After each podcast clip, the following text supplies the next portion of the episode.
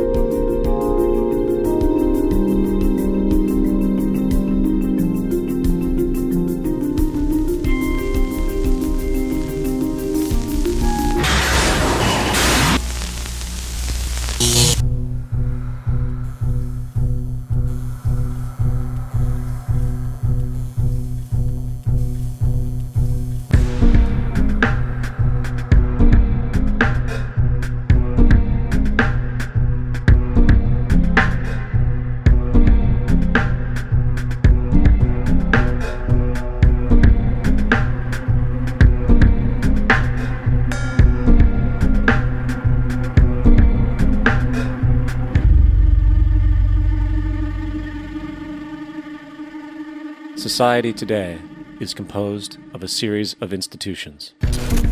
From political institutions, legal institutions, religious institutions, to institutions of social class, familial values, and occupational specialization, it is obvious the profound influence these traditionalized structures have in shaping our understandings and perspectives. Yet, of all the social institutions we are born into, directed by, and conditioned upon, there seems to be no system as taken for granted and misunderstood as the monetary system. Taking on nearly religious proportions, the established monetary institution exists as one of the most unquestioned forms of faith there is. How money is created, the policies by which it is governed, and how it truly affects society are unregistered interests of the great majority of the population.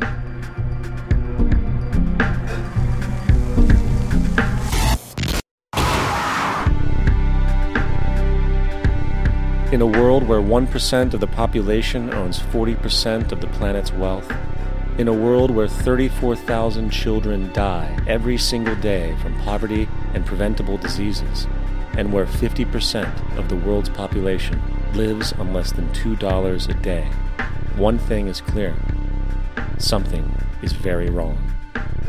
And whether we are aware of it or not, the lifeblood of all of our established institutions, and thus society itself, is money.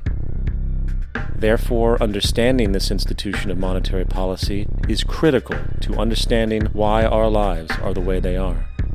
Unfortunately, economics is often viewed with confusion and boredom. Endless streams of financial jargon, coupled with intimidating mathematics, quickly deters people from attempts at understanding it. However, the fact is, the complexity associated with the financial system is a mere mask, designed to conceal one of the most socially paralyzing structures humanity has ever endured.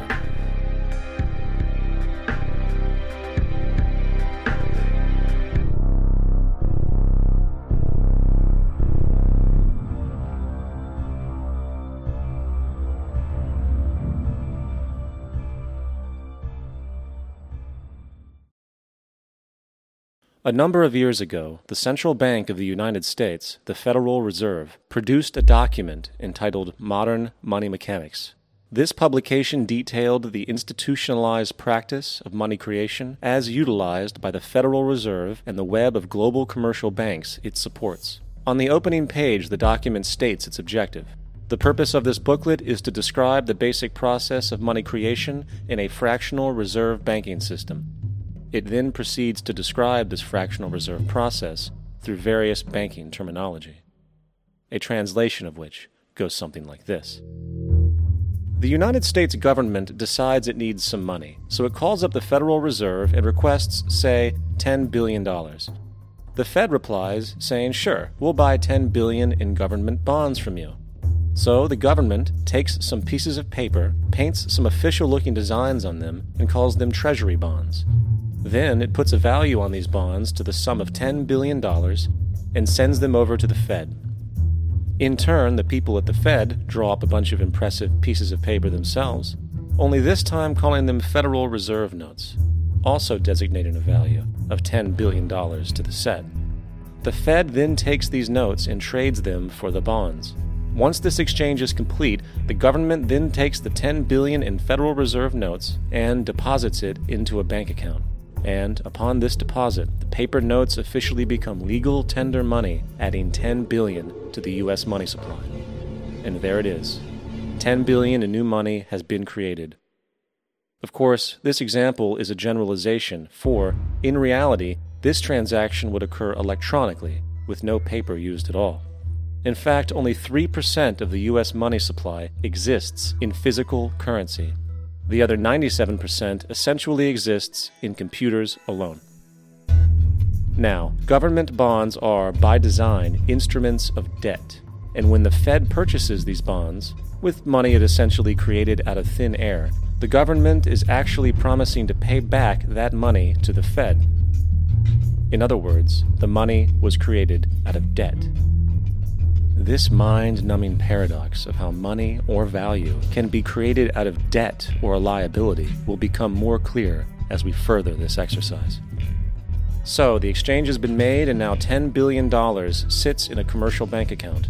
Here's where it gets really interesting, for as based on the fractional reserve practice, that $10 billion deposit instantly becomes part of the bank's reserves, just as all deposits do. And regarding reserve requirements, as stated in Modern Money Mechanics, a bank must maintain legally required reserves equal to a prescribed percentage of its deposits. It then quantifies this by stating, under current regulations, the reserve requirement against most transaction accounts is 10%. This means that with a $10 billion deposit, 10% or $1 billion is held as the required reserve, while the other $9 billion is considered an excessive reserve and can be used as the basis for new loans. Now, it is logical to assume that this $9 billion is literally coming out of the existing $10 billion deposit. However, this is actually not the case. What really happens is that the $9 billion is simply created out of thin air on top of the existing $10 billion deposit. This is how the money supply is expanded. As stated in Modern Money Mechanics, of course they, the banks, do not really pay out loans from the money they receive as deposits. If they did this, no additional money would be created. What they do when they make loans is to accept promissory notes, loan contracts, in exchange for credits, money, to the borrower's transaction accounts. In other words, the $9 billion can be created out of nothing simply because there is a demand for such a loan and that there is a $10 billion deposit to satisfy the reserve requirements. Now, let's assume that somebody walks into this bank and borrows the newly available $9 billion. They will then most likely take that money and deposit it into their own bank account. The process then repeats, for that deposit becomes part of the bank's reserves. 10% is isolated, and in turn 90% of the $9 billion, or $8.1 billion, is now available as newly created money for more loans. And, of course, that 8.1 can be loaned out and redeposited, creating an additional $7.2 billion, to $6.5 billion, to $5.9 billion, etc. This deposit money creation loan cycle can technically go on to infinity. The average mathematical result is that about $90 billion can be created on top of the original $10 billion. In other words, for every deposit that ever occurs in the banking system, about 9 times that amount can be created out of thin air. Money jitters. Ask the obliging Bank of America for a jar of soothing instant money, M-O-N-E-Y, in the form of a convenient personal loan. So, now that we understand how money is created by this fractional reserve banking system, a logical yet elusive question might come to mind. What is actually giving this newly created money value? The answer? The money that already exists. The new money essentially steals value from the existing money supply. For the total pool of money is being increased irrespective to demand for goods and services. And as supply and demand finds equilibrium, prices rise, diminishing the purchasing power of each individual dollar. This is generally referred to as inflation. And inflation is essentially a hidden tax on the public. What is the advice that you generally get? And that is inflate the currency. They don't say debase the currency. They don't say devalue the currency. They don't say cheat the people who are saved. They say lower the interest rates. The real deception is when we distort the value of money. When we create money out of thin air, we have no savings, and yet there's so-called capital. So my question boils down to this. How in the world can we expect to solve the problems of inflation, that is, the increase in the supply of money, with more inflation? Of course, it can't.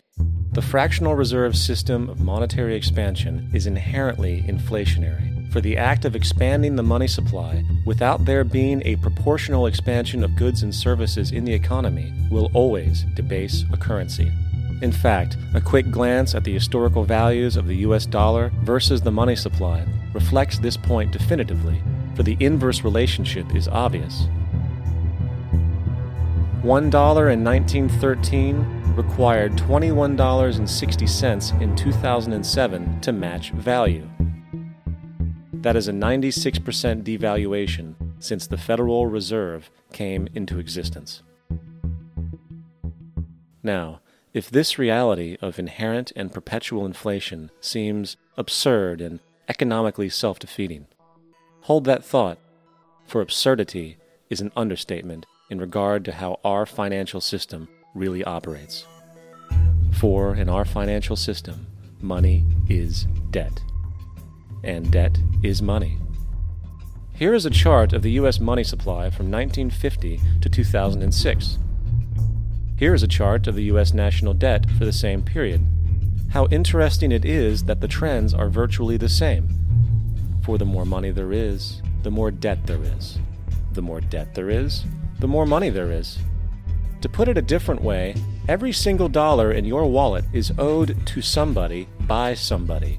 For remember, the only way the money can come into existence is from loans. Therefore, if everyone in the country were able to pay off all debts, including the government, there would not be $1 in circulation.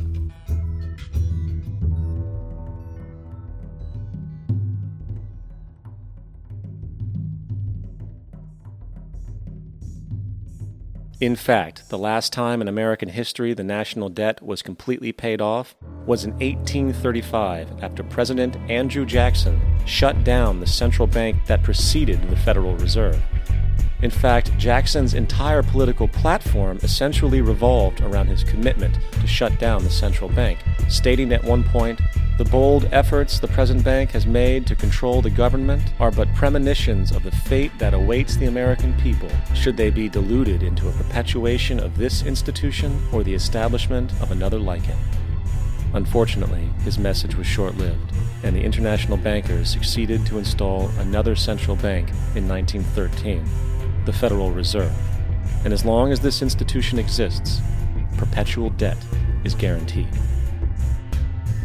Now, so far we have discussed the reality that money is created out of debt through loans. These loans are based on a bank's reserves, and reserves are derived from deposits. And through this fractional reserve system, any one deposit can create 9 times its original value, in turn debasing the existing money supply, raising prices in society.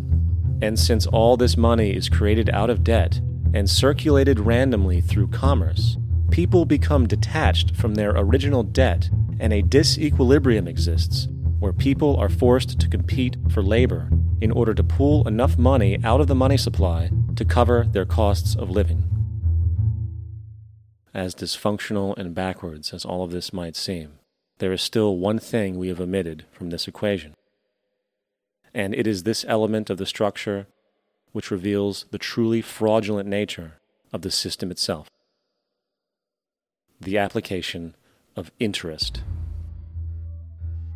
When the government borrows money from the Fed, or when a person borrows money from a bank, it almost always has to be paid back with accrued interest. In other words, almost every single dollar that exists must be eventually returned to a bank with interest paid as well.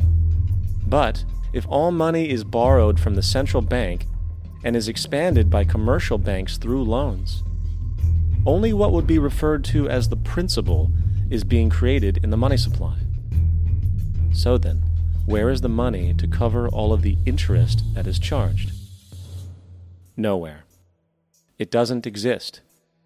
The ramifications of this are staggering, for the amount of money owed back to the banks will always exceed the amount of money that is available in circulation. This is why inflation is a constant in the economy, for new money is always needed to help cover the perpetual deficit built into the system, caused by the need to pay the interest. What this also means is that mathematically, defaults and bankruptcy are literally built into the system, and there will always be poor pockets of society that get the short end of the stick. An analogy would be a game of musical chairs, for once the music stops, somebody is left out to dry. And that's the point. It invariably transfers true wealth from the individual to the banks. For if you are unable to pay for your mortgage, they will take your property. This is particularly enraging when you realize that not only is such a default inevitable due to the fractional reserve practice, but also because of the fact that the money that the bank loaned to you didn't even legally exist in the first place. In 1969, there was a Minnesota court case involving a man named Jerome Daly, who was challenging the foreclosure of his home by the bank which provided the loan to purchase it. His argument was that the mortgage contract required both parties, being he and the bank, each put up a legitimate form of property for the exchange. In legal language, this is called consideration.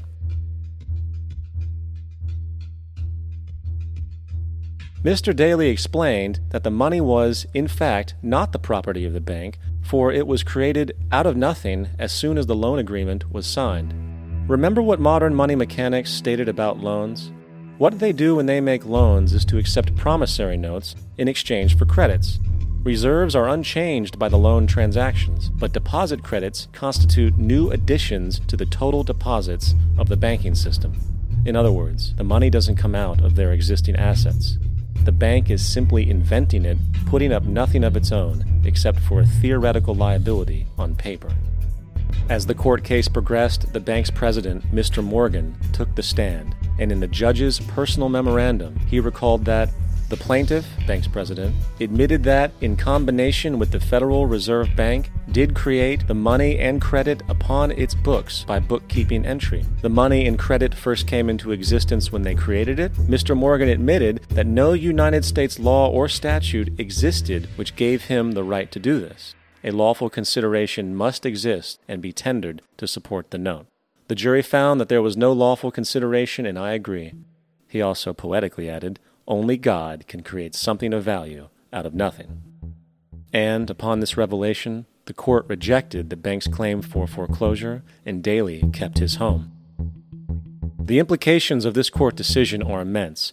For every time you borrow money from a bank, whether it is a mortgage loan or a credit card charge, the money given to you is not only counterfeit, it is an illegitimate form of consideration, and hence voids the contract to repay, for the bank never had the money as property to begin with. Unfortunately, such legal realizations are suppressed and ignored, and the game of perpetual wealth transfer and perpetual debt continues. And this brings us to the ultimate question: why? During the American Civil War, President Lincoln bypassed the high-interest loans offered by the European banks and decided to do what the Founding Fathers advocated, which was to create an independent and inherently debt-free currency. It was called the greenback.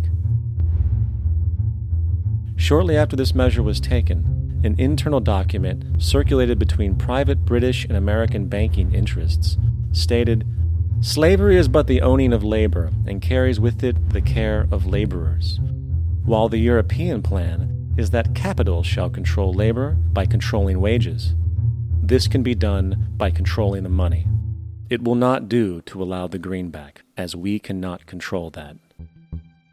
The fractional reserve policy perpetrated by the Federal Reserve, which has spread in practice to the great majority of banks in the world, is, in fact, a system of modern slavery.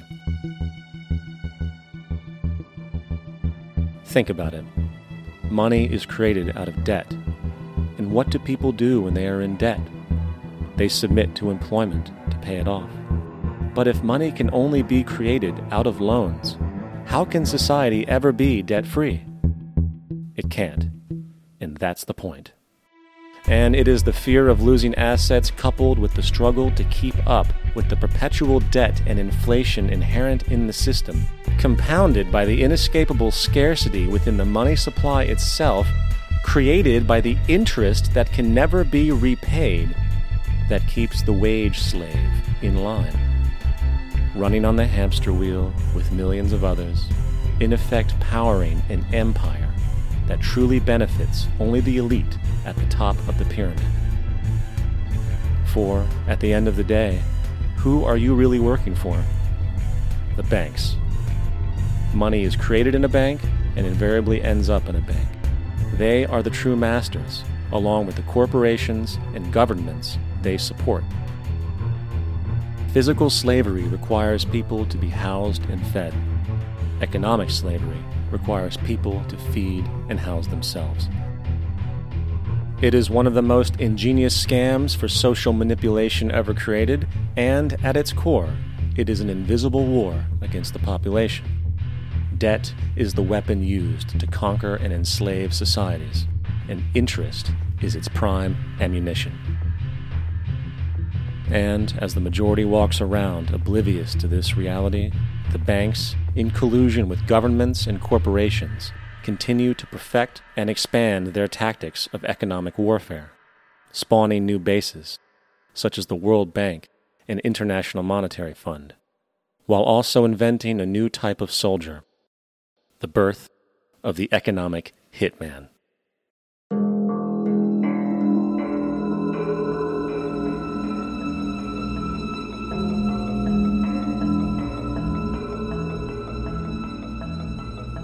We economic hitmen really have been the ones responsible for creating this first truly global empire.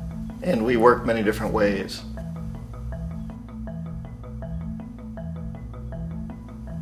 But perhaps the most common is that we will identify a country that has resources our corporations covet, like oil, and then arrange a huge loan to that country from the World Bank or one of its sister organizations.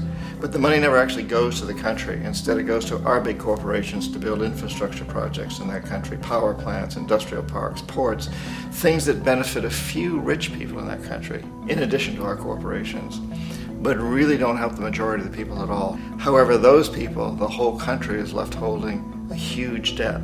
It's such a big debt they can't repay it, and that's part of the plan. That they can't repay it. And so at some point, we economic hitmen go back to them and say, listen, you owe us a lot of money, can't pay your debts, so sell your oil real cheap to our oil companies. Allow us to build a military base in your country, or send troops in support of ours to someplace in the world like Iraq, or vote with us on the next UN vote. To have their electric utility company privatized and their water and sewage system privatized and sold to U.S. corporations or other multinational corporations. So there was that whole mushrooming thing, and it's so typical of the way the IMF and the World Bank work, that you put a country in debt, it's such a big debt it can't pay it, and then you offer to refinance that debt and pay even more interest.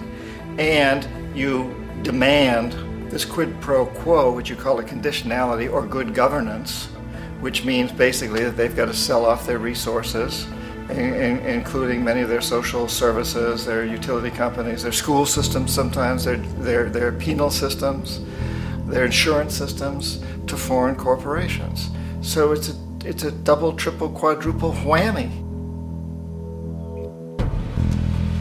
The precedent for economic hitmen really began back in the early 50s when democratically elected Mossadegh, who was elected in Iran, he was considered to be the hope for democracy in the Middle East and around the world. He was Time Magazine's Man of the Year. But one of the things that he'd run on and began to implement was the idea that foreign oil companies needed to pay the Iranian people a lot more for the oil that they were taking out of Iran. The Iranian people should benefit from their own oil. Strange policy. We didn't like that, of course. But we were afraid to do what we normally were doing, which was to send in the military. Instead, we sent in one CIA agent, Kermit Roosevelt, Teddy Roosevelt's relative. And Kermit went in with a few $1 million and was very, very effective and efficient. And in a short amount of time, he managed to get Mossadegh overthrown and brought in the Shah of Iran to replace him, who always was favorable to oil. And it was extremely effective. Mobs overflow Tehran. Army officers shout that Mossadegh has surrendered and his regime as virtual dictator of Iran is ended. Pictures of the Shah are paraded through the streets as sentiment reverses. The Shah is welcomed home. So back here in the United States, in Washington, people looked around and said, wow, that was easy and cheap. So this established a whole new way of manipulating countries, of creating empire. The only problem with Roosevelt was that he was a card-carrying CIA agent, and had he been caught, the ramifications could have been pretty serious.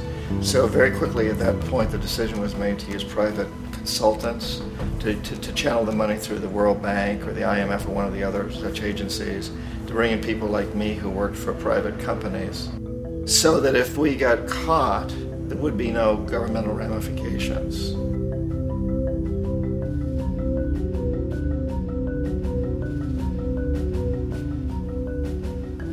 When Arbenz became president of Guatemala, the country was very much under the thumbs of United Fruit Company, the big international corporations. And Arbenz ran on this ticket that says, we want to get the land back to the people. And once he took power, he was implementing policies that would do exactly that, give land rights back to the people. United Fruit didn't like that very much. And so they hired a public relations firm, launched a huge campaign in the United States to convince the United States, the people, the citizens of the United States, and the press of the United States, and the Congress of the United States, that Arbenz was a Soviet puppet, and that if we allowed him to stay in power, the Soviets would have a foothold in this hemisphere. And that at that point in time was a huge fear on everybody's mind, the Red Terror, the communist terror. And so, to make a long story short, Out of this public relations campaign came a commitment on the part of the CIA and the military to take this man out.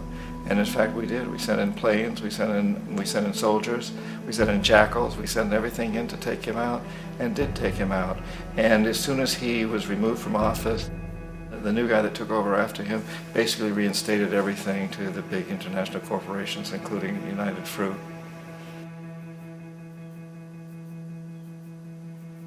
Ecuador for many, many years had been ruled by pro-US dictators, often relatively brutal.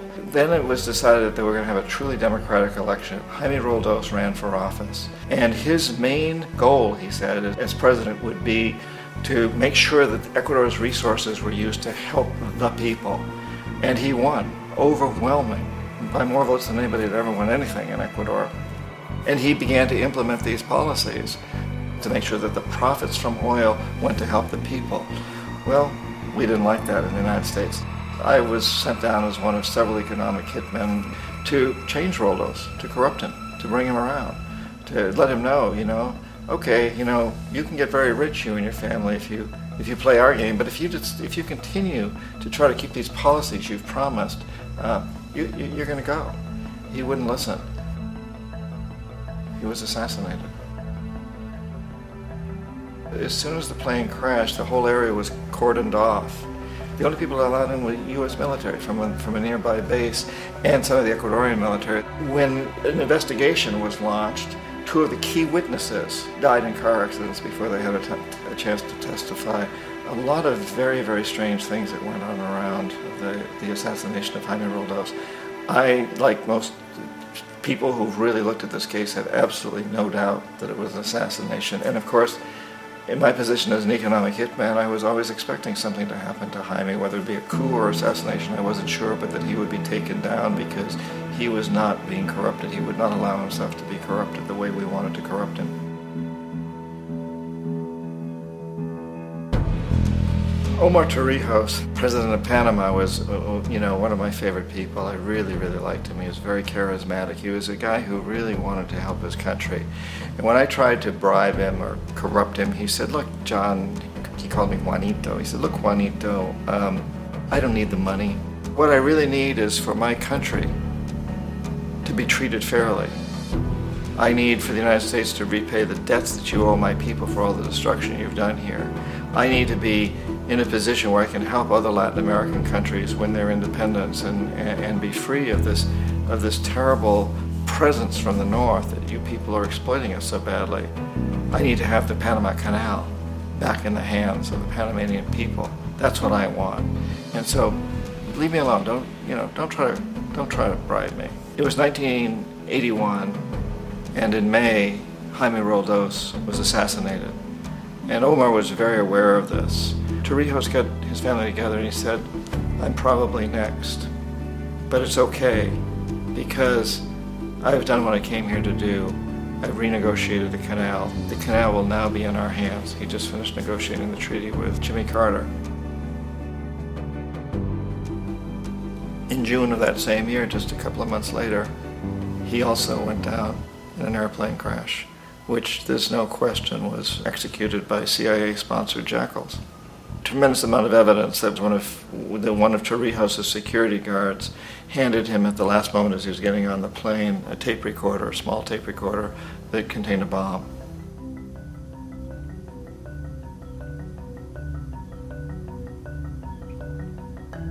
It is interesting to me how this system has continued pretty much the same way for years and years and years, except the economic hitmen have got better and better and better. Then we come up with, very recently, what happened in Venezuela.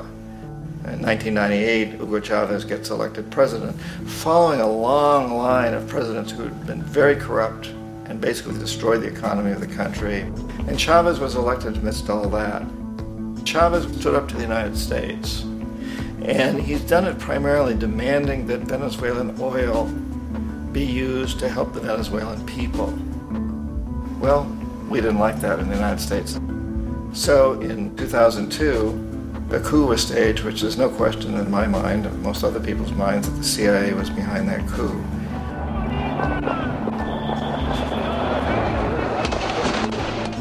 The way that that coup was fomented was very reflective of what Kermit Roosevelt had done in Iran, of paying people to go out into the streets to riot, to protest, to say this Chavez is very unpopular. You know, if you can get a few thousand people to do that, television can make it look like it's the whole country, and things start to mushroom. Except in the case of Chavez, he was smart enough, and the people were so strongly behind him that they overcame it, which was a phenomenal moment in the history of Latin America.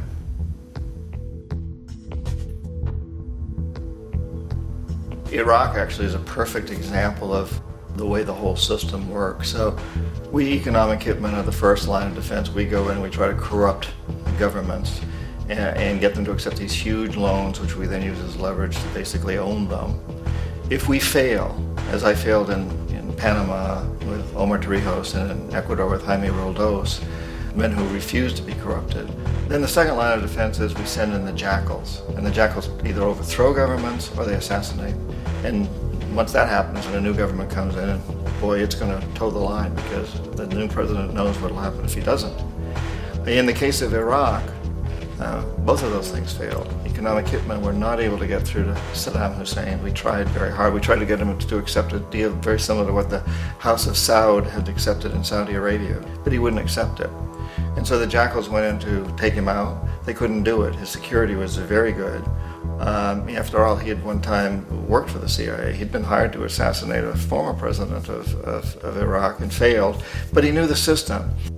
So in 91, we send in the troops and we take out the Iraqi military. So we assume at that point that Saddam Hussein is going to come around. We could have taken him out, of course, at that time, but we didn't want to. He's the kind of strong man we like. He controls his people. We thought he could control the Kurds and keep the Iranians in their border and keep pumping oil for us. And then once we took out his military, now he's going to come around. So the economic hitmen go back in the 90s without success. If they'd had success, he'd still be running the country. We'd be selling him all the fighter jets he wants and everything else he wants. But they couldn't. They didn't have success. The jackals couldn't take him out again, so we sent the military in once again, and this time we did the complete job and took him out, and in the process created for ourselves some very, very lucrative construction deals. We had to reconstruct a country that we'd essentially destroyed, which is a pretty good deal if you own construction companies, big ones. So, you know, Iraq shows the three stages. The economic hitmen failed there, the jackals failed there, and as a final measure, the military goes in. And in that way, we've really created an empire, but we've done it very, very subtly. It's clandestine. All the empires of the past were built on the military, and everybody knew they were building them. So the British knew they were building them, the French, the Germans, the Romans, the Greeks. And they were proud of it, and they always had some excuse, like spreading civilization, spreading some religion, something like that. But they knew they were doing it. We don't. The majority of the people in the United States have no idea that we're living off the benefits of a clandestine empire, that today there's more slavery in the world than ever before. And then you have to ask yourself, well, if it's an empire, then who's the emperor? Obviously, our presidents of the United States are not emperors. An emperor is someone who's not elected, doesn't serve a limited term, and doesn't report to anyone, essentially. So you can't classify our presidents that way. But we do have what I consider to be the equivalent of the emperor, and it's what I call the corporatocracy. The corporatocracy is this group of individuals who run our biggest corporations, and they really act as the emperor of this empire. They control our media, either through direct ownership or advertising. They control most of our politicians because they finance their campaigns, either through their corporations or through personal contributions that come out of the corporations. They're not elected, they don't serve a limited term, they don't report to anybody. And at the very top of the corporatocracy, you really can't tell whether a person's working for a private corporation or the government, because they're always moving back and forth. So, you know, you've got a guy who one moment is the president of a big construction company like Halliburton, and the next moment he's vice president of the United States, or the president who is in the oil business. And this is true whether you've got Democrats or Republicans in the office. You have the moving back and forth through the revolving door. And in a way, Our government is invisible a lot of the time, and its policies are carried out by our corporations on one level or another. And then again, the policies of the government are basically forged by the corporatocracy and then presented to the government. They become government policy. So it's an incredibly cozy relationship. This isn't a conspiracy theory type of thing. These people don't have to get together and plot to do things. They all basically work under one primary assumption, and that is that they must maximize profits regardless of the social and environmental costs.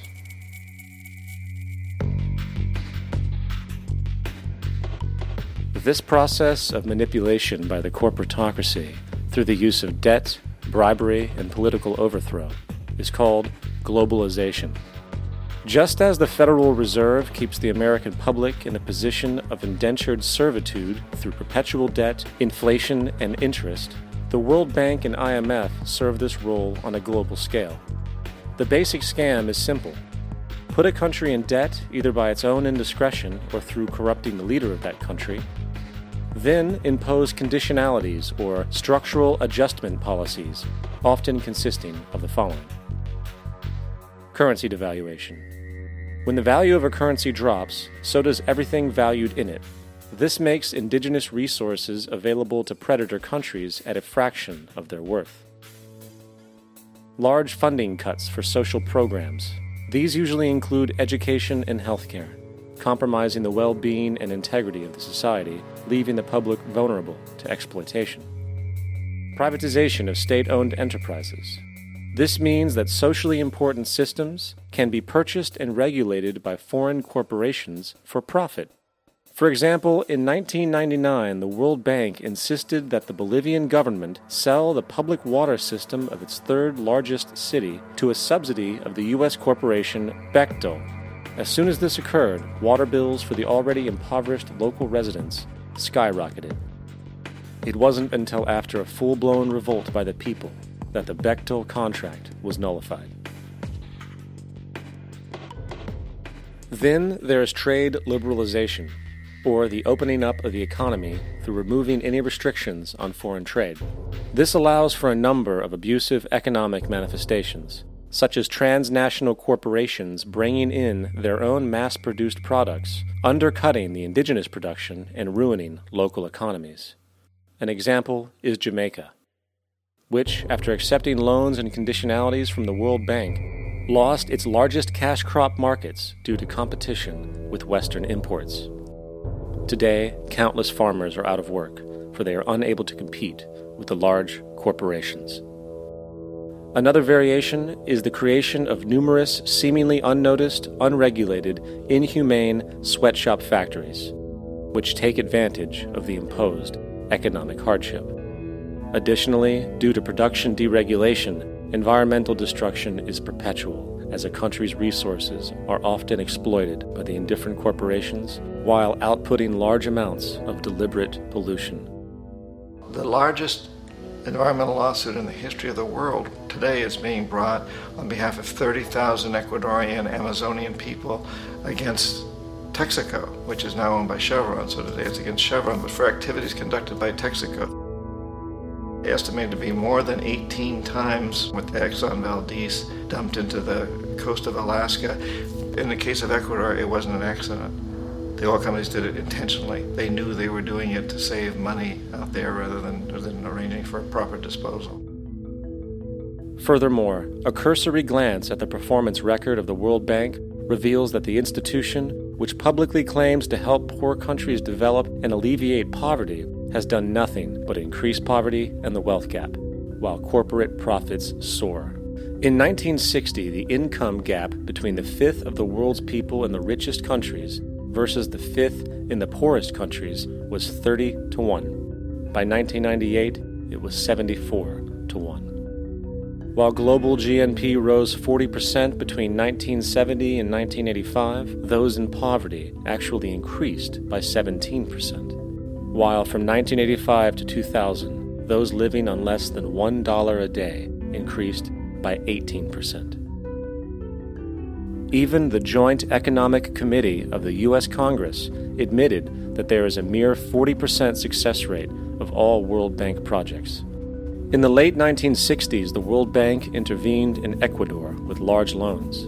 During the next 30 years, poverty grew from 50% to 70%. Under or unemployment grew from 15 to 70%. Public debt increased from $240 million to $16 billion. While the share of resources allocated to the poor went from 20% to 6%. In fact, by the year 2000, 50% of Ecuador's national budget had to be allocated for paying its debts. It is important to understand the World Bank is, in fact, a U.S. bank, supporting U.S. interests, for the United States holds veto power over decisions, as it is the largest provider of capital. And where did it get this money? You guessed it. It made it out of thin air through the fractional reserve banking system. Of the world's top 100 economies, as based on annual GDP, 51 are corporations, and 47 of that 51 are U.S.-based. Walmart, General Motors, and Exxon are more economically powerful than Saudi Arabia, Poland, Norway, South Africa, Finland, Indonesia, and many others. And, as protective trade barriers are broken down, currencies tossed together and manipulated in floating markets, and state economies overturned in favor of open competition and global capitalism, the empire expands. You get up on your little 21-inch screen and howl about America and democracy. There is no America. There is no democracy. There is only IBM and ITT and AT&T and DuPont, Dow, Union Carbide, and Exxon. Those are the nations of the world today. What do you think the Russians talk about in their councils of state? Karl Marx? They get out their linear programming charts, statistical decision theories, min-and-max solutions, and compute the price-cost probabilities of their transactions and investments, just like we do. We no longer live in a world of nations and ideologies, Mr. Beale. The world is a college of corporations, inexorably determined by the immutable bylaws of business. The world is a business, Mr. Beale.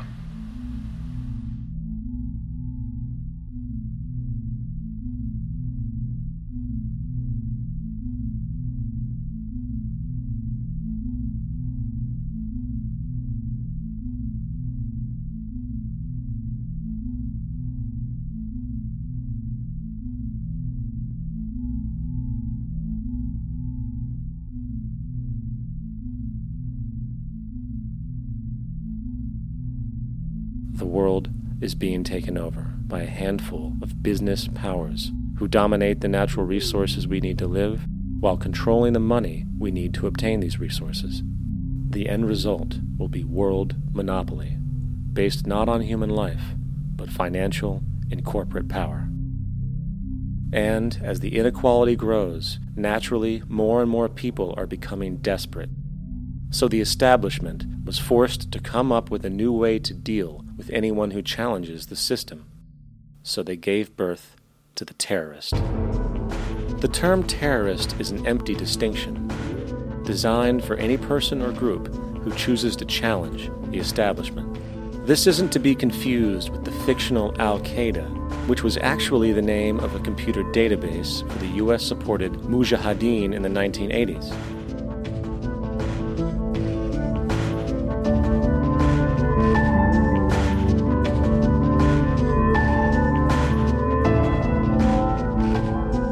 In 2007, the Department of Defense received $161.8 billion for the so-called global war on terrorism.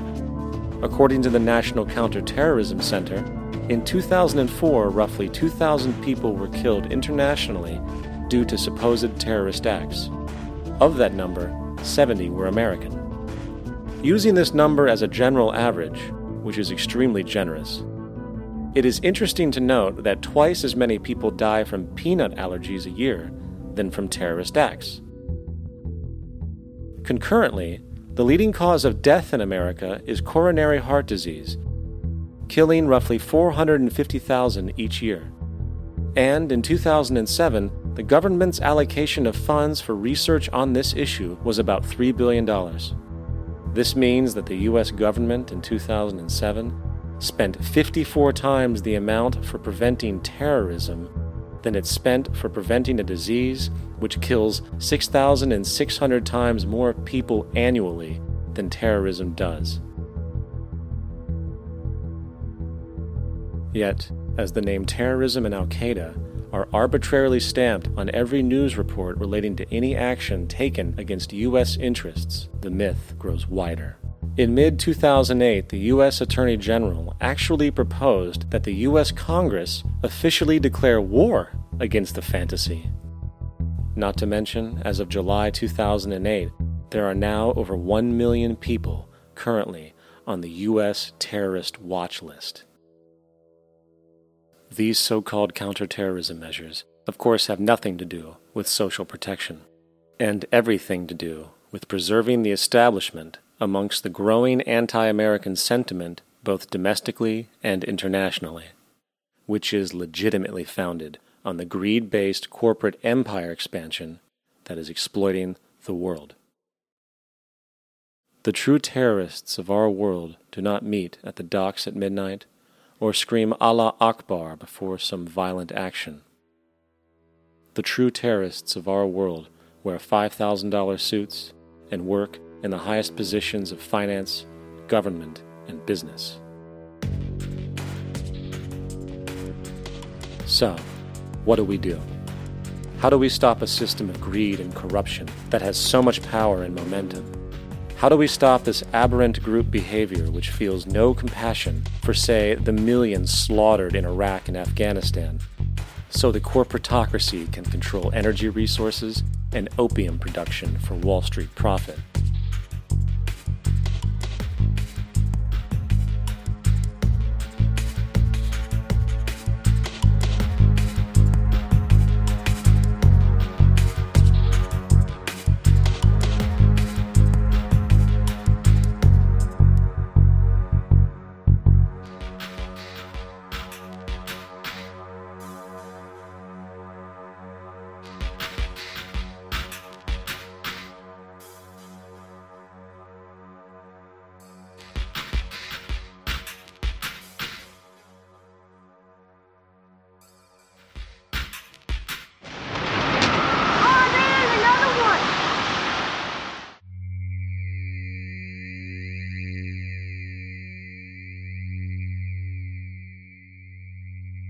How do we stop a system of greed and corruption that condemns poor populations to sweatshop slavery for the benefit of Madison Avenue? Or that engineers false flag terror attacks for the sake of manipulation? Or that generates built-in modes of social operation which are inherently exploitative? Or that systematically reduces civil liberties and violates human rights in order to protect itself from its own shortcomings? How do we deal with the numerous covert institutions, such as the Council on Foreign Relations, the Trilateral Commission, and the Bilderberg Group, and other undemocratically elected groups which, behind closed doors, collude to control the political, financial, social, and environmental elements of our lives? In order to find the answer, we must first find the true underlying cause. For the fact is, the selfish, corrupt, power, and profit-based groups are not the true source of the problem. They are symptoms.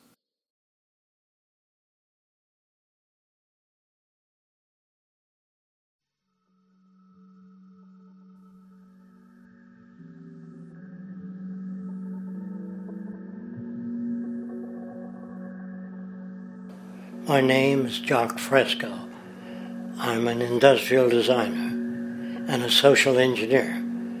I'm very much interested in society and developing a system that might be sustainable for all people. First of all, the word corruption is a monetary invention. That aberrant behavior that's disruptive to the well-being of people, while you're dealing with human behavior. And human behavior appears to be environmentally determined, meaning if you were raised by the Seminole Indians as a baby, never saw anything else, you'd hold that value system. And this goes for nations, it goes for individuals, for families.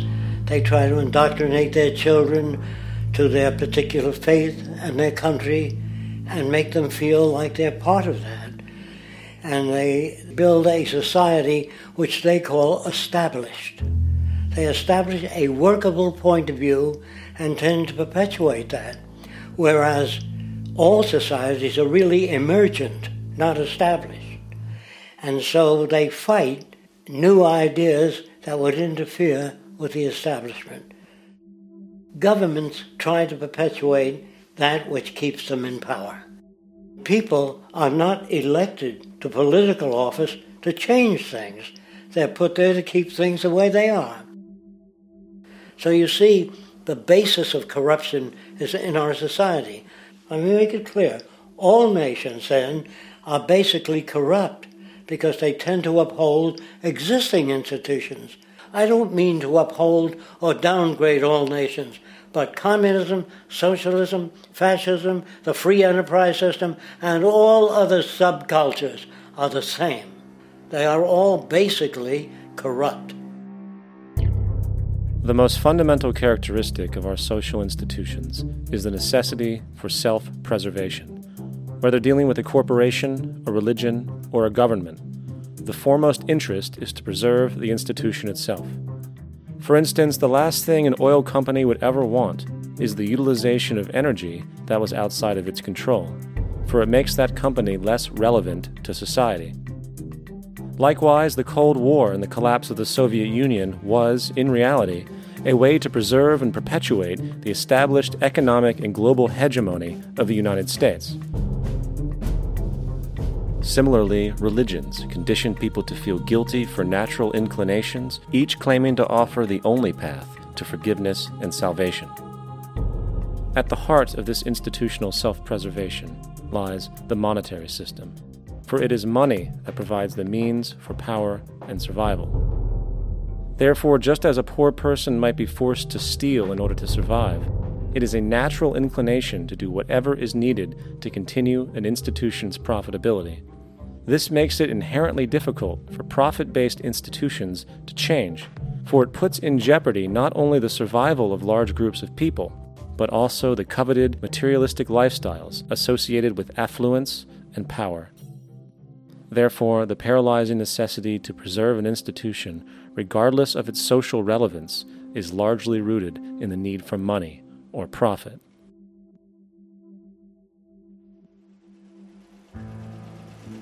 What's in it for me is the way people think. And so if a man makes money selling a certain product, naturally he's going to fight the existence of another product that may threaten his institution. Therefore, people cannot be fair, and people do not trust each other. A guy will come over to you and say, I got just the house you're looking for. He's a salesman. When a doctor says, I think your kidney has to come out, I don't know if he's trying to pay off a yacht or whether my kidney has to come out. It's hard in a monetary system to trust people. If you came into my store and I said, this lamp that I've got is pretty good, but the lamp next door is much better, I wouldn't be in business very long. It wouldn't work. If I were ethical, it wouldn't work. So when you say industry cares for people, that's not true. They can't afford to be ethical. So your system is not designed to serve the well-being of people. If you still don't understand that, there would be no outsourcing of jobs if they cared about people. Industry does not care. They only hire people because it hasn't been automated yet. So don't talk about decency and ethics. We cannot afford it and remain in business. It is important to point out that regardless of the social system, whether fascist, socialist, capitalist, or communist, The underlying mechanism is still money, labor, and competition. Communist China is no less capitalistic than the United States. The only difference is the degree by which the state intervenes in enterprise. The reality is that monetaryism, so to speak, is the true mechanism that guides the interests of all the countries on the planet. The most aggressive and hence dominant variation of this monetaryism is the free enterprise system. The fundamental perspective, as put forth by early free market economists like Adam Smith, is that self-interest in competition leads to social prosperity, as the act of competition creates incentive which motivates people to persevere. However, what isn't talked about is how a competition-based economy invariably leads to strategic corruption, power and wealth consolidation, social stratification, technological paralysis, labor abuse, and ultimately, a covert form of government dictatorship by the rich elite. The word corruption is often defined as moral perversion. If a company dumps toxic waste into the ocean to save money, most people recognize this as corrupt behavior. On a more subtle level, when Walmart moves into a small town and forces small businesses to shut down for they are unable to compete, a gray area emerges. For what exactly is Walmart doing wrong? Why should they care about mom-and-pop organizations they destroy? Yet, even more subtly, when a person gets fired from their job because a new machine has been created which can do the work for less money, people tend to just accept that as the way it is, not seeing the inherent corrupt inhumanity of such an action. Because the fact is, whether it is dumping toxic waste, having a monopoly enterprise, or downsizing the workforce, the motive is the same: profit. They are all different degrees of the same self-preserving mechanism, which always puts the well-being of people second to monetary gain. Therefore, corruption is not some byproduct of monetaryism. It is the very foundation. And while most people acknowledge this tendency on one level or another, the majority remains naive as to the broad ramifications of having such a selfish mechanism as the guiding mentality in society.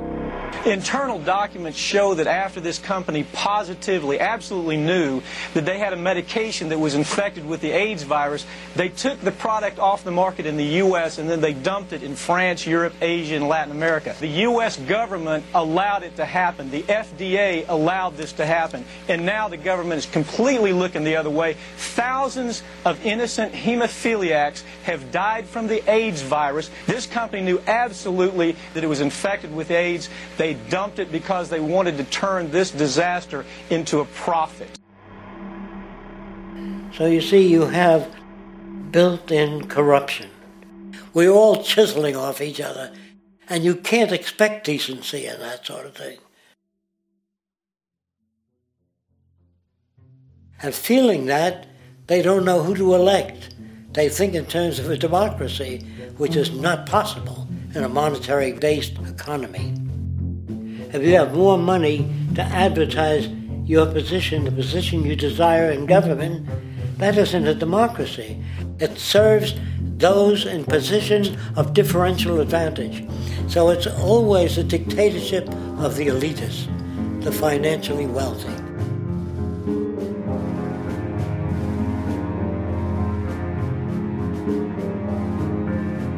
It is an interesting observation to note how seemingly unknown personalities magically appear on the scene as presidential candidates. Then, before you know it, somehow you are left to choose from a small group of extremely wealthy people who suspiciously have the same broad social view. Obviously, it's a joke. The people placed on the ballot are done so because they have been pre-decided to be acceptable by the established financial powers who actually run the show. Yet, many who understand this illusion of democracy often think, if only we could just get our honest, ethical politicians in power, then we would be okay. Well, while this idea, of course, seems reasonable in our established-oriented worldview, it is, unfortunately, another fallacy. For when it really comes down to what is actually important, the institution of politics, and thus politicians themselves, have absolutely no true relevance as to what makes our world and society function. It's not politicians that can solve problems.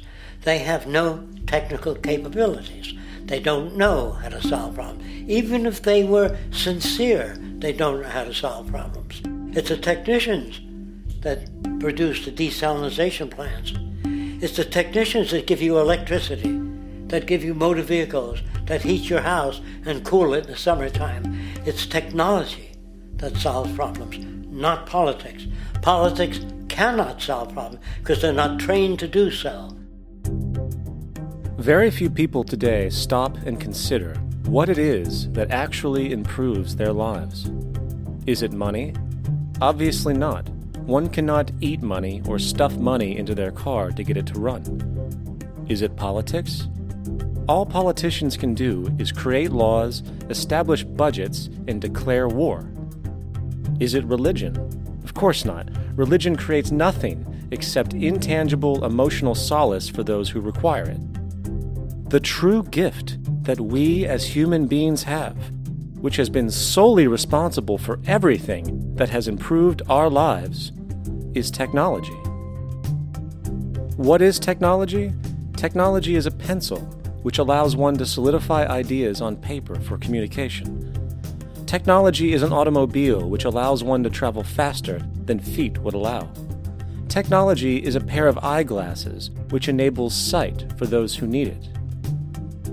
Applied technology itself is merely an extension of human attributes, which reduces human effort, freeing humans from a particular chore or problem.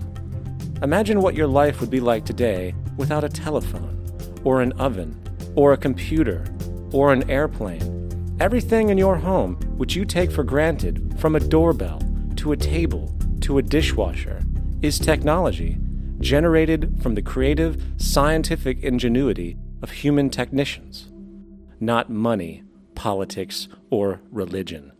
These are false institutions.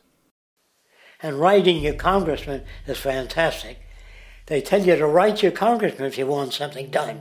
The men in Washington should be at the forefront of technology, the forefront of human studies, the forefront of crime, all the factors that shape human behavior. You don't have to write your congressman. What kind of people are they that are appointed to do that job? The future will have great difficulty. And the question that's raised by politicians is, how much will a project cost? The question is not, how much will it cost? Do we have the resources?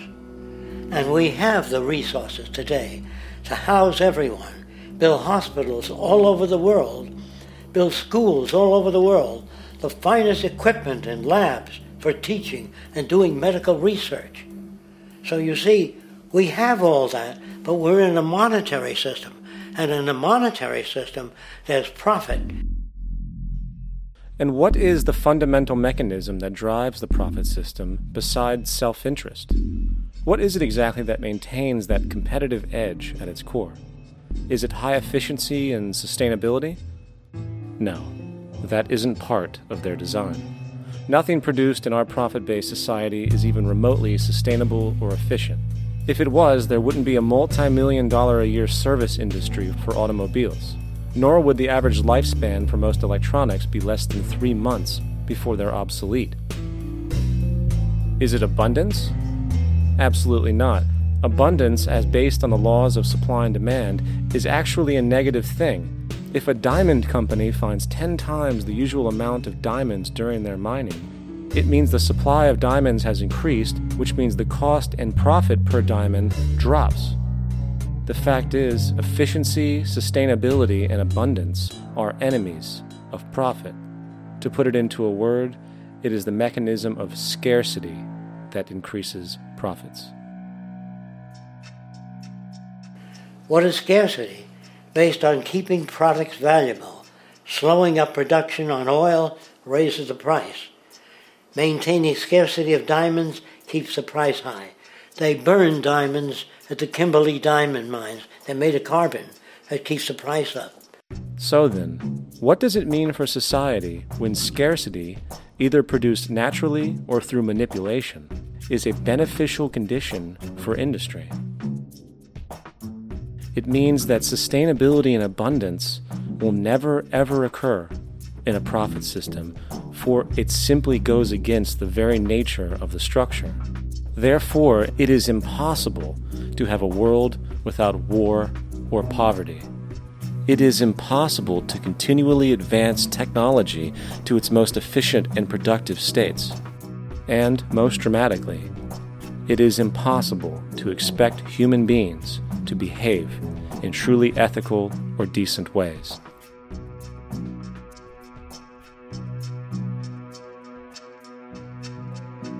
People use the word instinct because they can't account for the behavior.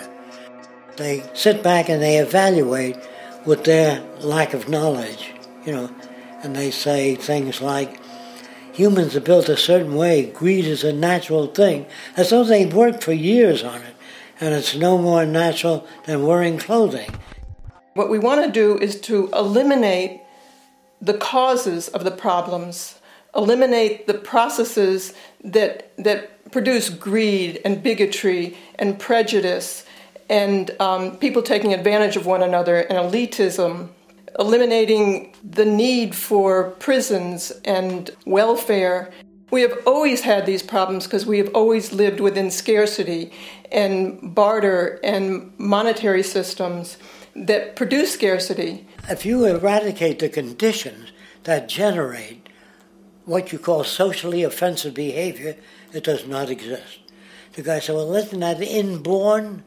No, it's not. There is no human nature. There's human behavior, and that's always been changed throughout history. You're not born with bigotry and greed and corruption and hatred. You pick that up within the society. War, poverty, corruption, hunger, misery, human suffering will not change in a monetary system. That is, there'll be very little significant change. It's going to take the redesign of our culture, our values, and it has to be related to the carrying capacity of the earth, not some human opinion or some politician's notions of the way the world ought to be, or some religious notions of the conduct of human affairs. And that's what the Venus Project is about. The society that we're about to talk about is a society that is free of all the old superstitions, incarceration, prisons, police, cruelty, and law.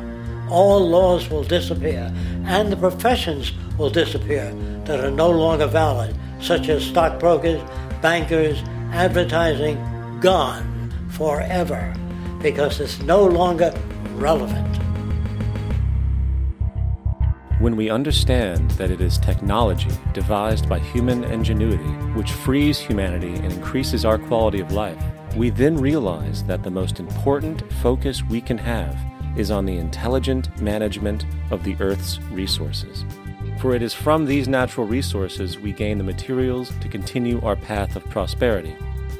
Understanding this, we then see that money fundamentally exists as a barrier to these resources, for virtually everything has a financial cost. And why do we need money to obtain these resources? Because of real or assumed scarcity. We don't usually pay for air and tap water because it is in such high abundance, selling it would be pointless. So then, logically speaking, if resources and technologies applicable to creating everything in our societies, such as houses, cities, and transportation, were in high enough abundance, there would be no reason to sell anything. Likewise, if automation and machinery was so technologically advanced as to relieve human beings of labor, there would be no reason to have a job. And with these social aspects taken care of, there would be no reason to have money at all.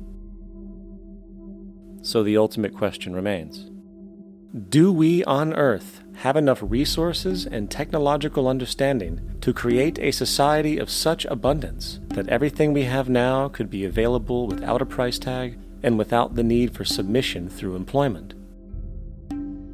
Yes, we do. We have the resources and technology to enable this at a minimum, along with the ability to raise the standard of living so high that people in the future will look back at our civilization now and gawk at how primitive and immature our society was. What the Venus Project proposes is an entirely different system that's updated to present-day knowledge.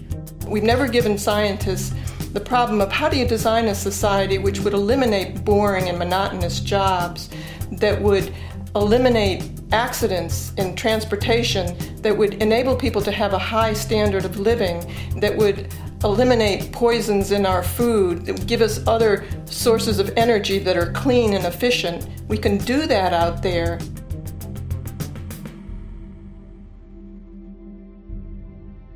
The major difference between a resource-based economy and a monetary system is that a resource-based economy is really concerned with people and their well-being, where a monetary system has become so distorted that the concerns of the people are really secondary, if they're there at all. The products that are turned out are for how much money you can get. If there is a problem in society and you can't earn money from solving that problem, then it won't be done. The resource-based economy is really not close to anything that's been tried. And with all our technology today, we can create abundance. It could be used to improve everyone's lifestyle. Abundance all over the world if we use our technology wisely and maintain the environment. It's a very different system, and it's very hard to talk about because the public is not that well enough informed as to the state of technology.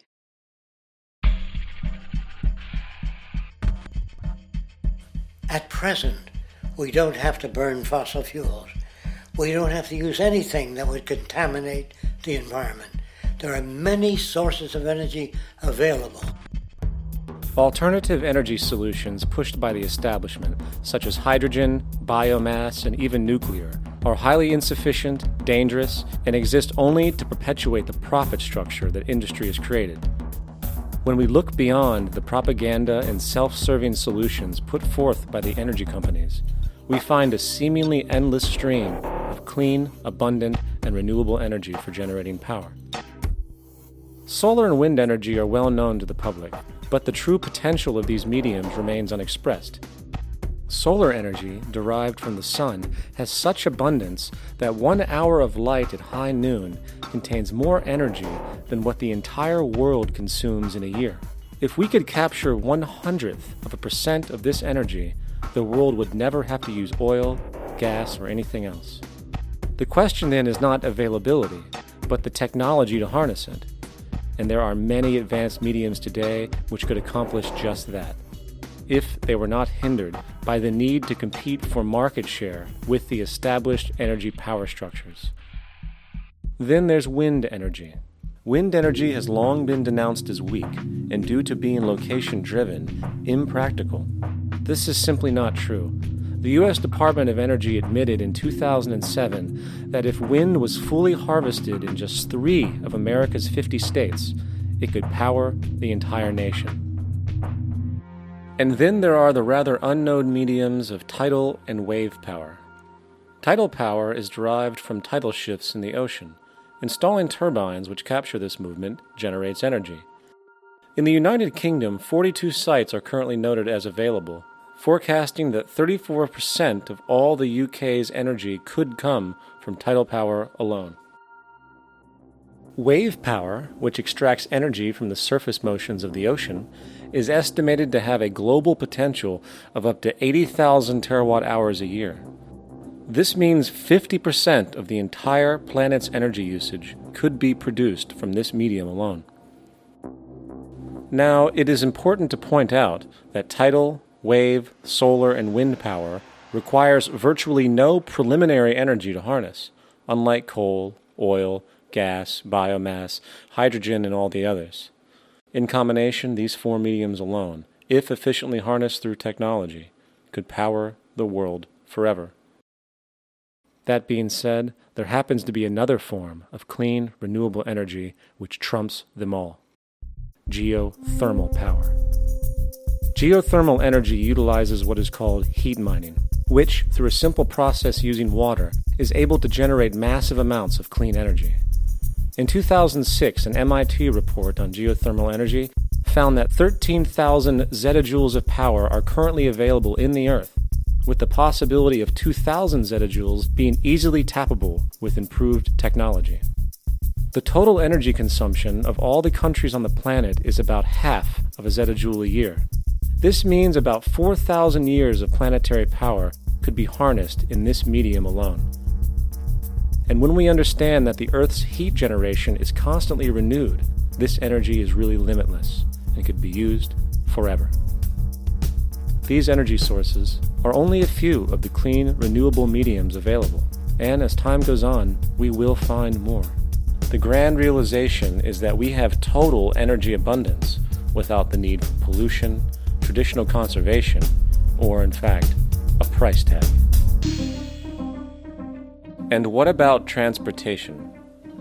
The prevailing means of transportation in our societies is by automobile and aircraft, both of which predominantly need fossil fuels to run.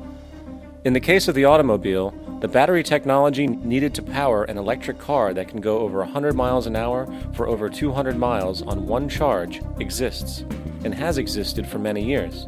However, due to battery patents controlled by the oil industry, which limits their availability to maintain market share, coupled with political pressure from the energy industry, the accessibility and affordability of this technology is limited. There is absolutely no reason other than pure, corrupt profit interest that every single vehicle in the world cannot be electric and utterly clean, with zero need for gasoline. As far as airplanes, it is time we realize that this means of travel is inefficient, cumbersome, slow, and causes far too much pollution. This is a maglev train. It uses magnets for propulsion. It is fully suspended by a magnetic field and requires less than 2% of the energy used for plane travel. The train has no wheels, so nothing can wear out. The current maximum speed of versions of this technology, as used in Japan, is 361 miles per hour. However, this version of the technology is very dated. An organization called ET3, which has connections with the Venus Project, has established a tube-based maglev that can travel up to 4,000 miles per hour in a motionless, frictionless tube, which can go over land or underwater. Imagine going from LA to New York for an extended lunch break, or from Washington, D.C. to Beijing, China in 2 hours. This is the future of continental and intercontinental travel, fast, clean, with only a fraction of the energy usage we use today for the same means. In fact, between maglev technology, advanced battery storage, and geothermal energy, there would be no reason to ever burn fossil fuels again. And we can do this now if we were not held back by the paralyzing profit structure. Now, America is inclined toward fascism. It has a propensity, by its dominant philosophy and religion, to uphold the fascist point of view. American industry is essentially a fascist institution. If you don't understand that, the minute you punch that time clock, you walk into a dictatorship. We're given notions about the respectability of work, and I really look at it as being paid slavery. They're brought up to believe that you shall earn your living by the sweat of your brow. That holds people back. Freeing people from drudgery, repetitive jobs which make them ignorant. You rob them.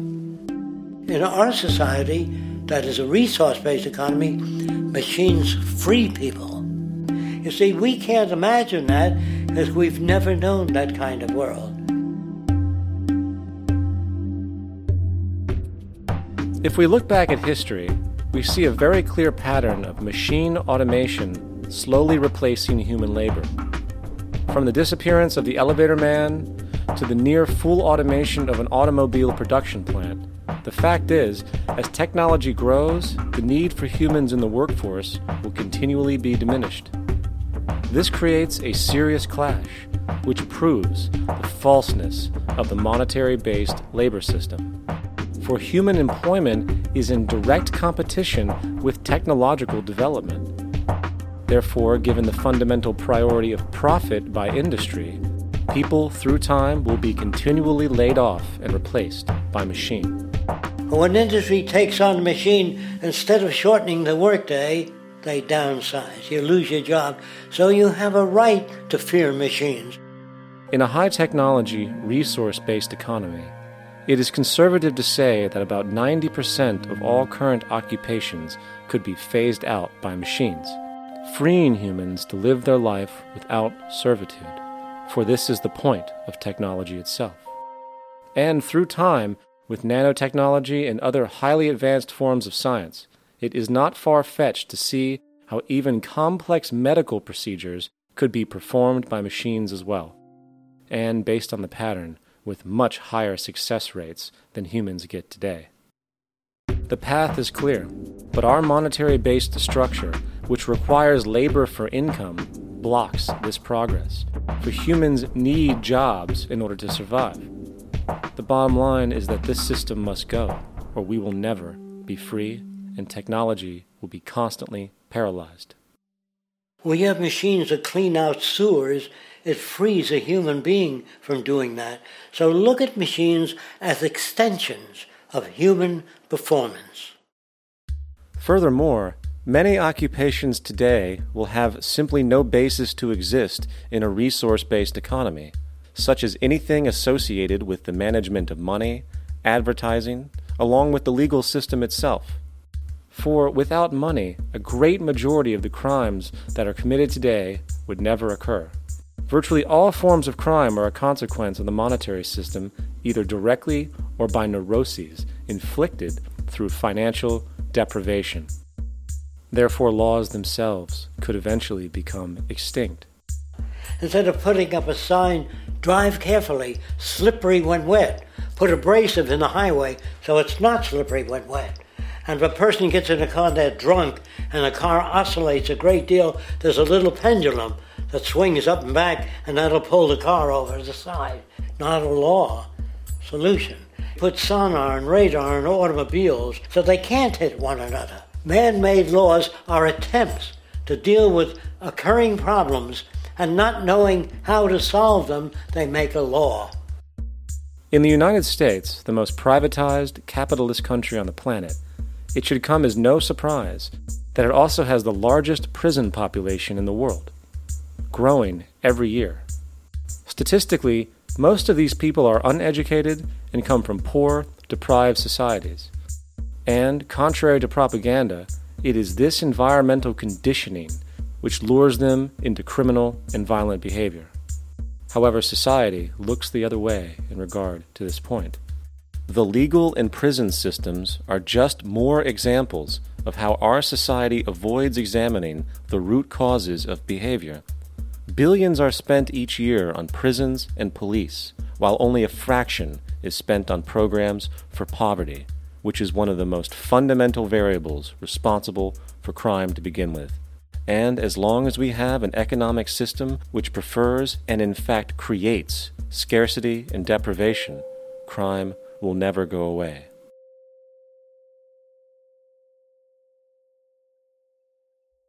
If people have access to the necessities of life without servitude, debt, barter, trade, they behave very differently.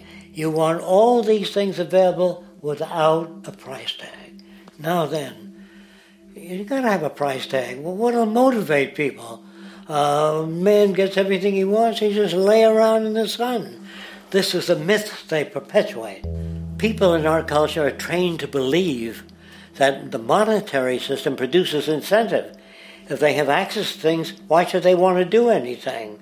They will lose their incentive. That's what you're taught, to support the monetary system. When you take money out of the scenario, there would be different incentives, very different incentives. When people have access to the necessities of life, their incentives change. What about the moon and the stars? New incentives arise. If you make a painting that you enjoy, you will enjoy giving it to other people, not selling it.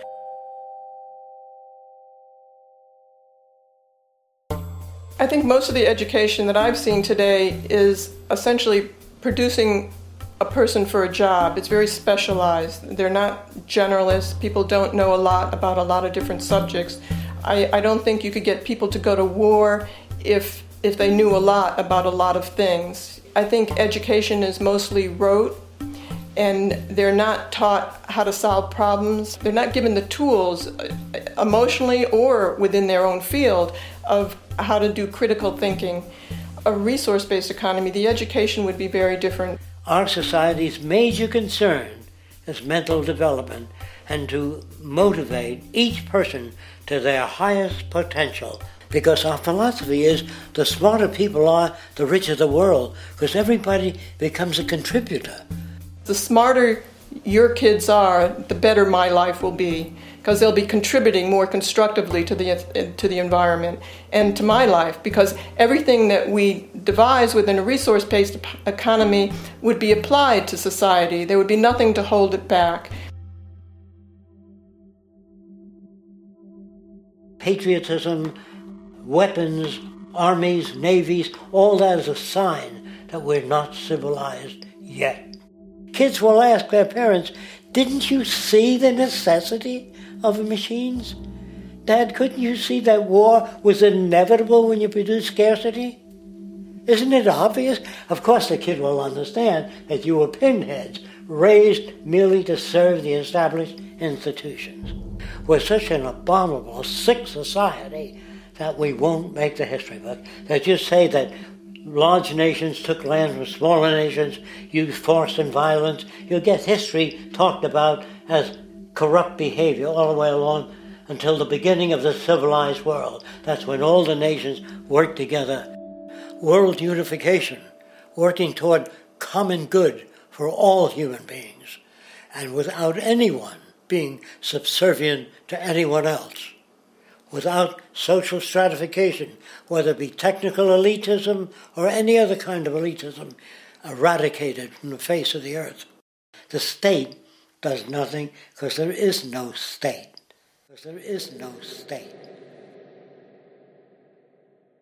The system I advocate, a resource-based global economy, is not perfect. It's just a lot better than what we have. We can never achieve perfection.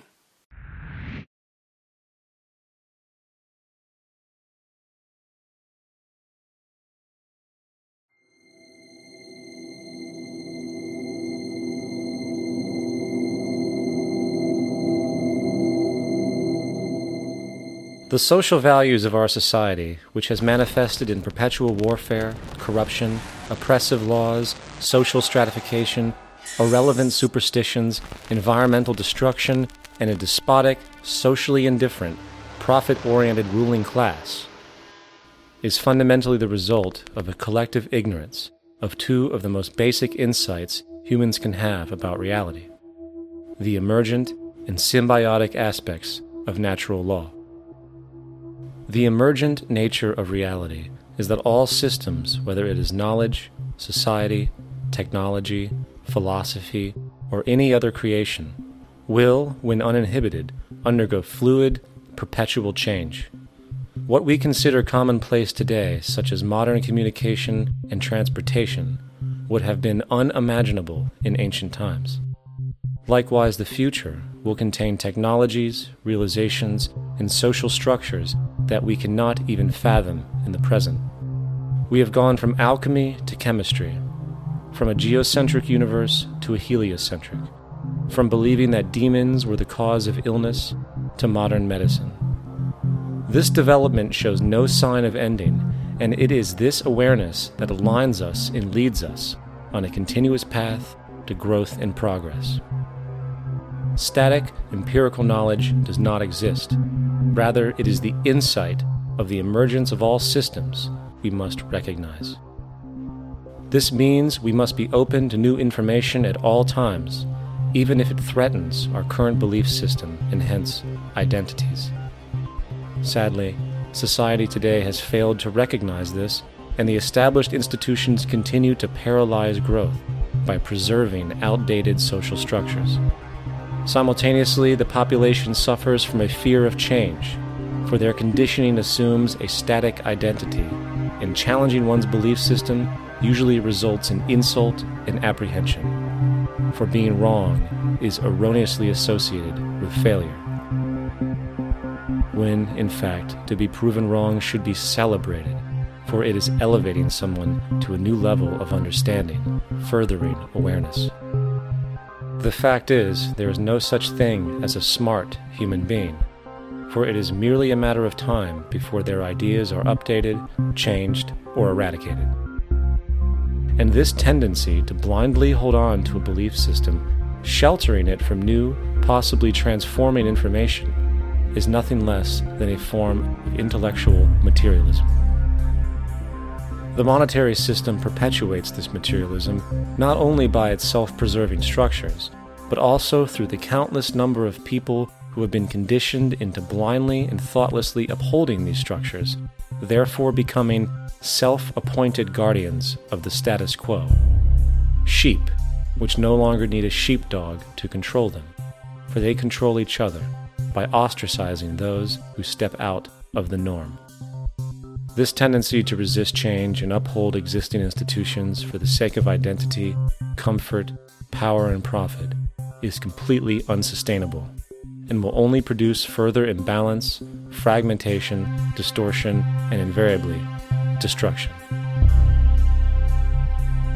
It's time to change.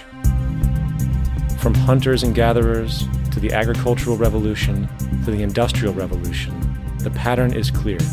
It is time for a new social system which reflects the understandings we have today. The monetary system is a product of a period of time where scarcity was a reality. Now, with the age of technology, it is no longer relevant to society. Gone with the aberrant behavior it manifests. Likewise, dominant worldviews, such as theistic religion, operate with the same social irrelevancy. Islam, Christianity, Judaism, Hinduism, and all of the others exist as barriers to personal and social growth, for each group perpetuates a closed worldview, and this finite understanding that they acknowledge is simply not possible in an emergent universe. Yet, religion has succeeded in shutting down the awareness of this emergence by instilling the psychological distortion of faith upon its followers, where logic and new information is rejected in favor of traditionalized, outdated beliefs. The concept of God is really a method of accounting for the nature of things. In the early days, people didn't know enough about how things formed, how nature worked, so they invented their own little stories. And they made God in their own image. A guy that gets angry. When people don't behave right, he creates floods and earthquakes. They say it's an act of God.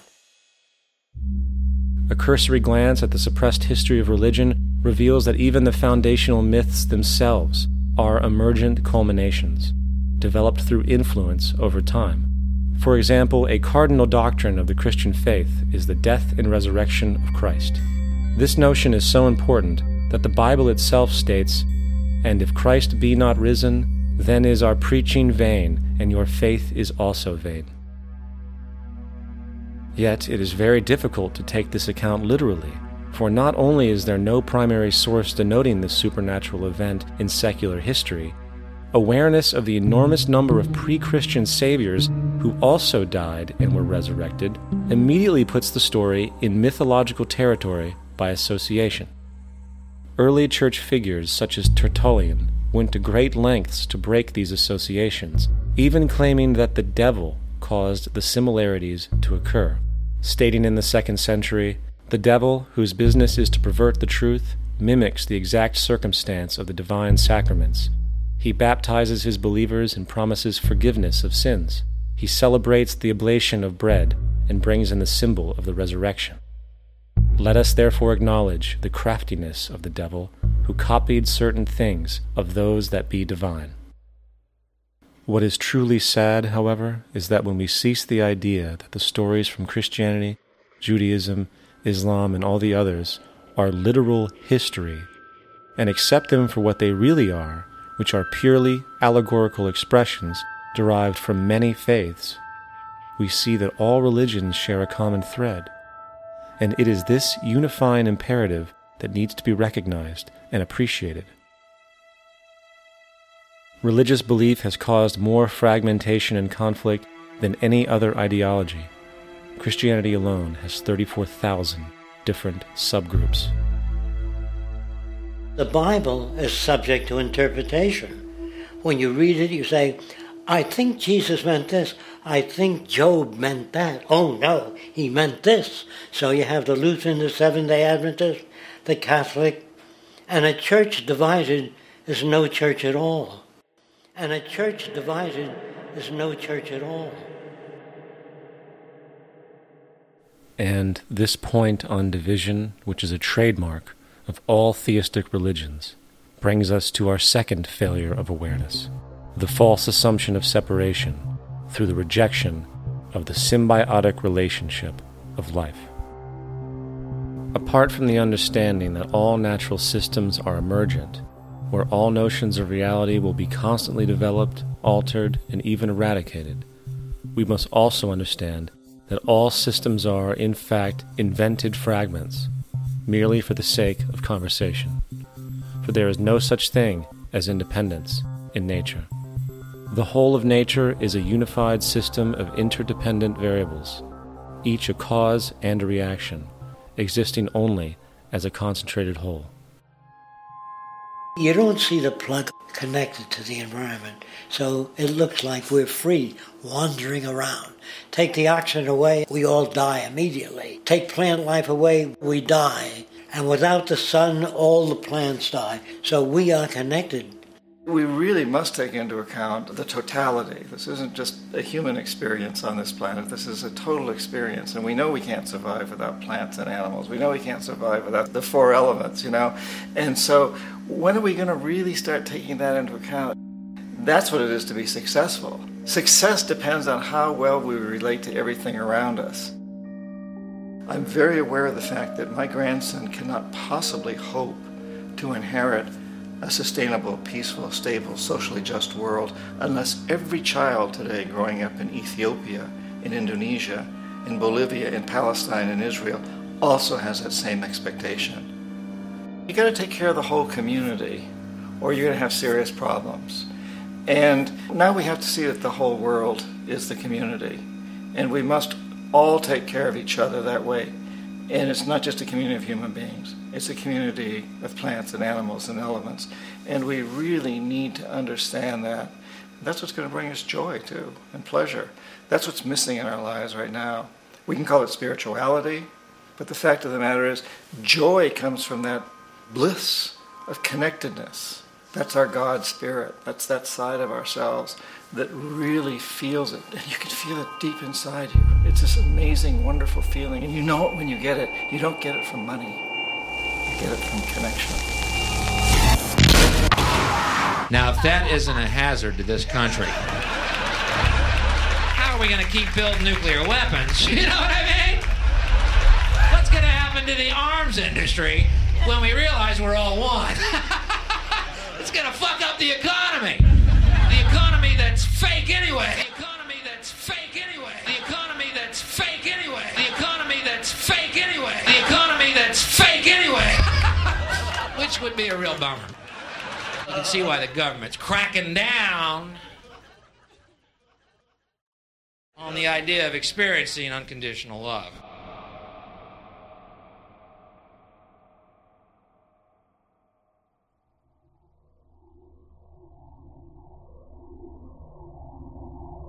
Once we understand that the integrity of our personal existences are completely dependent on the integrity of everything else in our world, we have truly understood the meaning of unconditional love. For love is extensionality, and seeing everything as you and you as everything can have no conditionalities. For, in fact, we are all everything at once.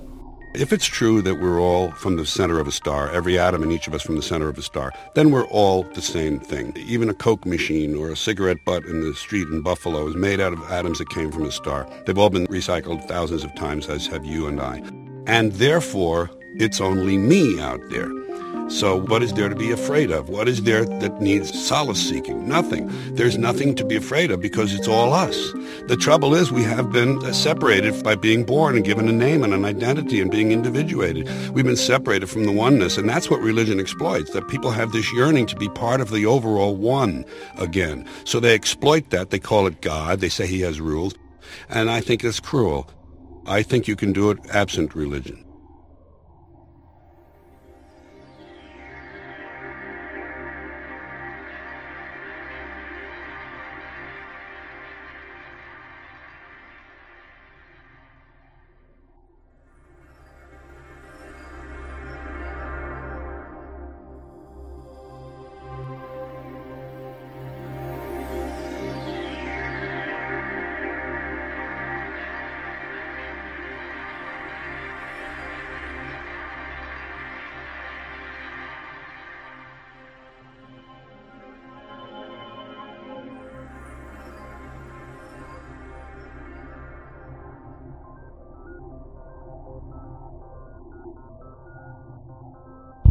It's time to claim the unity our outmoded social systems have broken apart and work together to create a sustainable global society where everyone is taken care of and everyone is truly free.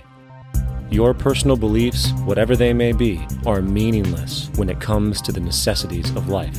Every human being is born naked, needing warmth, food, water, shelter. Everything else is auxiliary. Therefore, the most important issue at hand is the intelligent management of the Earth's resources. This can never be accomplished in a monetary system, for the pursuit of profit is the pursuit of self-interest, and therefore imbalance is inherent. Simultaneously, politicians are useless, for our true problems in life are technical, not political. Furthermore, ideologies that separate humanity, such as religion, need strong reflection in the community in regard to its value, purpose, and social relevancy. Hopefully, through time, religion will lose its materialism and basis in superstition and move into the useful field of philosophy. The fact is, society today is backwards, with politicians constantly talking about protection and security rather than creation, unity, and progress. The U.S. alone now spends about $500 billion annually on defense. That is enough to send every high school senior in America to a four-year college. In the 1940s, the Manhattan Project produced the first true weapon of mass destruction. This program employed 130,000 people at an extreme financial cost. Imagine what our life would be like today if that group of scientists, instead of working on a way of killing people, worked on a way to create a self-sustaining, abundant world. Life today would be very, very different if that was their goal. Instead of weapons of mass destruction, it is time to unleash something much more powerful. Weapons of mass creation. Our true divinity is in our ability to create, and armed with the understanding of the symbiotic connections of life, while being guided by the emergent nature of reality, there is nothing we cannot do or accomplish. Of course, we face strong barriers in the form of established power structures that refuse to change. At the heart of these structures is the monetary system. As explained earlier, the fractional reserve policy is a form of slavery through debt, where it is literally impossible for society to be free. In turn, free market capitalism in the form of free trade uses debt to imprison the world and manipulate countries into subservience to a handful of large business and political powers. Apart from these obvious amoralities, the system itself is based on competition, which immediately destroys the possibility of large-scale collaborations for the common good, hence paralyzing any attempt at true global sustainability. These financial and corporate structures are now obsolete, and they must be outgrown.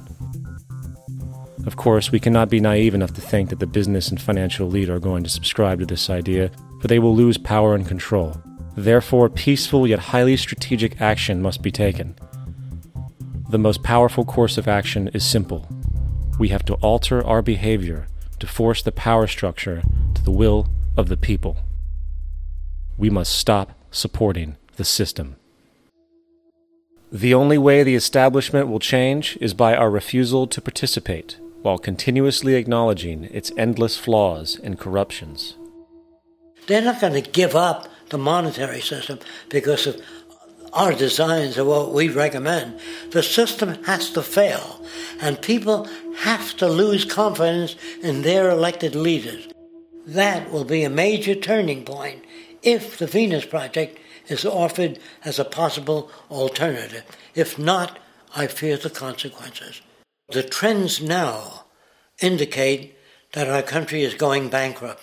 The probability is our country will move toward a military dictatorship to prevent riots and complete social breakdown. Once the U.S. breaks down, all the other cultures will undergo similar things. As of now, the world financial system is on the brink of collapse due to its own shortcomings. The Comptroller of Currency stated in 2003 that the interest on the U.S. national debt will not be affordable in less than 10 years. This theoretically means total bankruptcy for the U.S. economy, and its implications for the world are immense. In turn, the fractional reserve-based monetary system is reaching its theoretical limits of expansion, and the banking failures you are seeing are just the beginning. This is why inflation is skyrocketing, all debt is at record levels, and the government and Fed are hemorrhaging new money to bail out the corrupt system. For the only way to keep the banks going is by making more money. The only way to make more money is to create more debt and inflation. It is simply a matter of time before the tables turn, and there is no one willing to take new loans, while defaults grow, as people are unable to afford their current loans. Then the expansion of money will stop, and contraction will begin on a scale never before seen, ending a century-long pyramid scheme. This has already begun. Therefore, we need to expose this financial failure for what it is, using this weakness to our advantage. Here are some suggestions. Expose the banking fraud. Citibank, J.P. Morgan Chase, and Bank of America are the most powerful controllers within the corrupt Federal Reserve System. It's time to boycott these institutions. If you have a bank account or a credit card with any of them, move your money to another bank. If you have a mortgage, refinance with another bank. If you own their stock, sell it. If you work for them, quit. This gesture will express contempt for the true powers behind the private banking cartel known as the Federal Reserve, and create awareness about the fraud of the banking system itself. 2. Turn off the TV news. Visit the emerging independent news agencies on the internet for your information. CNN, NBC, ABC, Fox, and all the others present all news pre-filtered to maintain the status quo. With 4 corporations owning all major media outlets, objective information is impossible. This is the true beauty of the internet, and the establishment has been losing control because of this free flow of information. We must protect the internet at all times, as it is truly our savior right now. 3. Don't ever allow yourself, your family, or anyone you know to ever join the military. This is an obsolete institution, now used exclusively for maintaining an establishment that is no longer relevant. U.S. soldiers in Iraq work for U.S. corporations, not the people. Propaganda forces us to believe that war is natural and the military is an honorable institution. Well, if war is natural, why are there 18 suicides every single day by American veterans who have post-traumatic stress disorder? If our military men and women are so honored, why is it that 25% of the American homeless population are veterans? 4. Stop supporting the energy companies. If you live in a detached house, get off the grid. Investigate every means of making your home self-sustainable with clean energy. solar, wind, and other renewable energies are now affordable consumer realities, and considering the never-ending rising cost of traditional energies, it will likely be a cheaper investment over time. If you drive, get the smallest car you can, and consider using one of the many conversion technologies that can enable your car to be a hybrid, electric, or run on anything other than establishment fuels. 5. Reject the political system. The illusion of democracy is an insult to our intelligence. In a monetary system, there is no such thing as a true democracy, and there never was. We have two political parties owned by the same set of corporate lobbyists. They are placed in their positions by the corporations, with popularity artificially projected by their media. In a system of inherent corruption, the change of personnel every couple of years has very little relevance. Instead of pretending that the political game has any true meaning, focus your energy on how to transcend this failed system. And 6, join the movement. Go to thezeitgeistmovement.com and help us create the largest mass movement for social change the world has ever seen. We must mobilize and educate everyone about the inherent corruption of our current world system, along with the only true sustainable solution: declaring all the natural resources on the planet as common heritage to all people, while informing everyone as to the true state of technology and how we can all be free if the world works together rather than fights. The choice lies with you.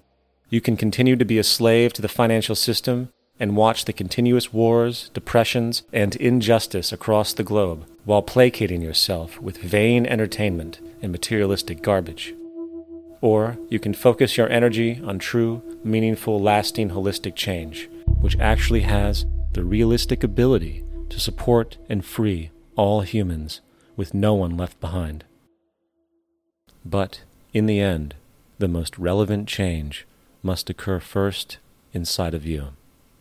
The real revolution is the revolution of consciousness, and each one of us first needs to eliminate the divisionary, materialistic noise we have been conditioned to think is true, while discovering, amplifying, and aligning with the signal coming from our true empirical oneness. It is up to you. What we are trying in all these discussions and talks here is to see if we cannot radically bring about a transformation of the mind. Not accept things as they are, but to understand it, to go into it, to examine it. Give your heart and your mind with everything that you have to find out a way of living differently.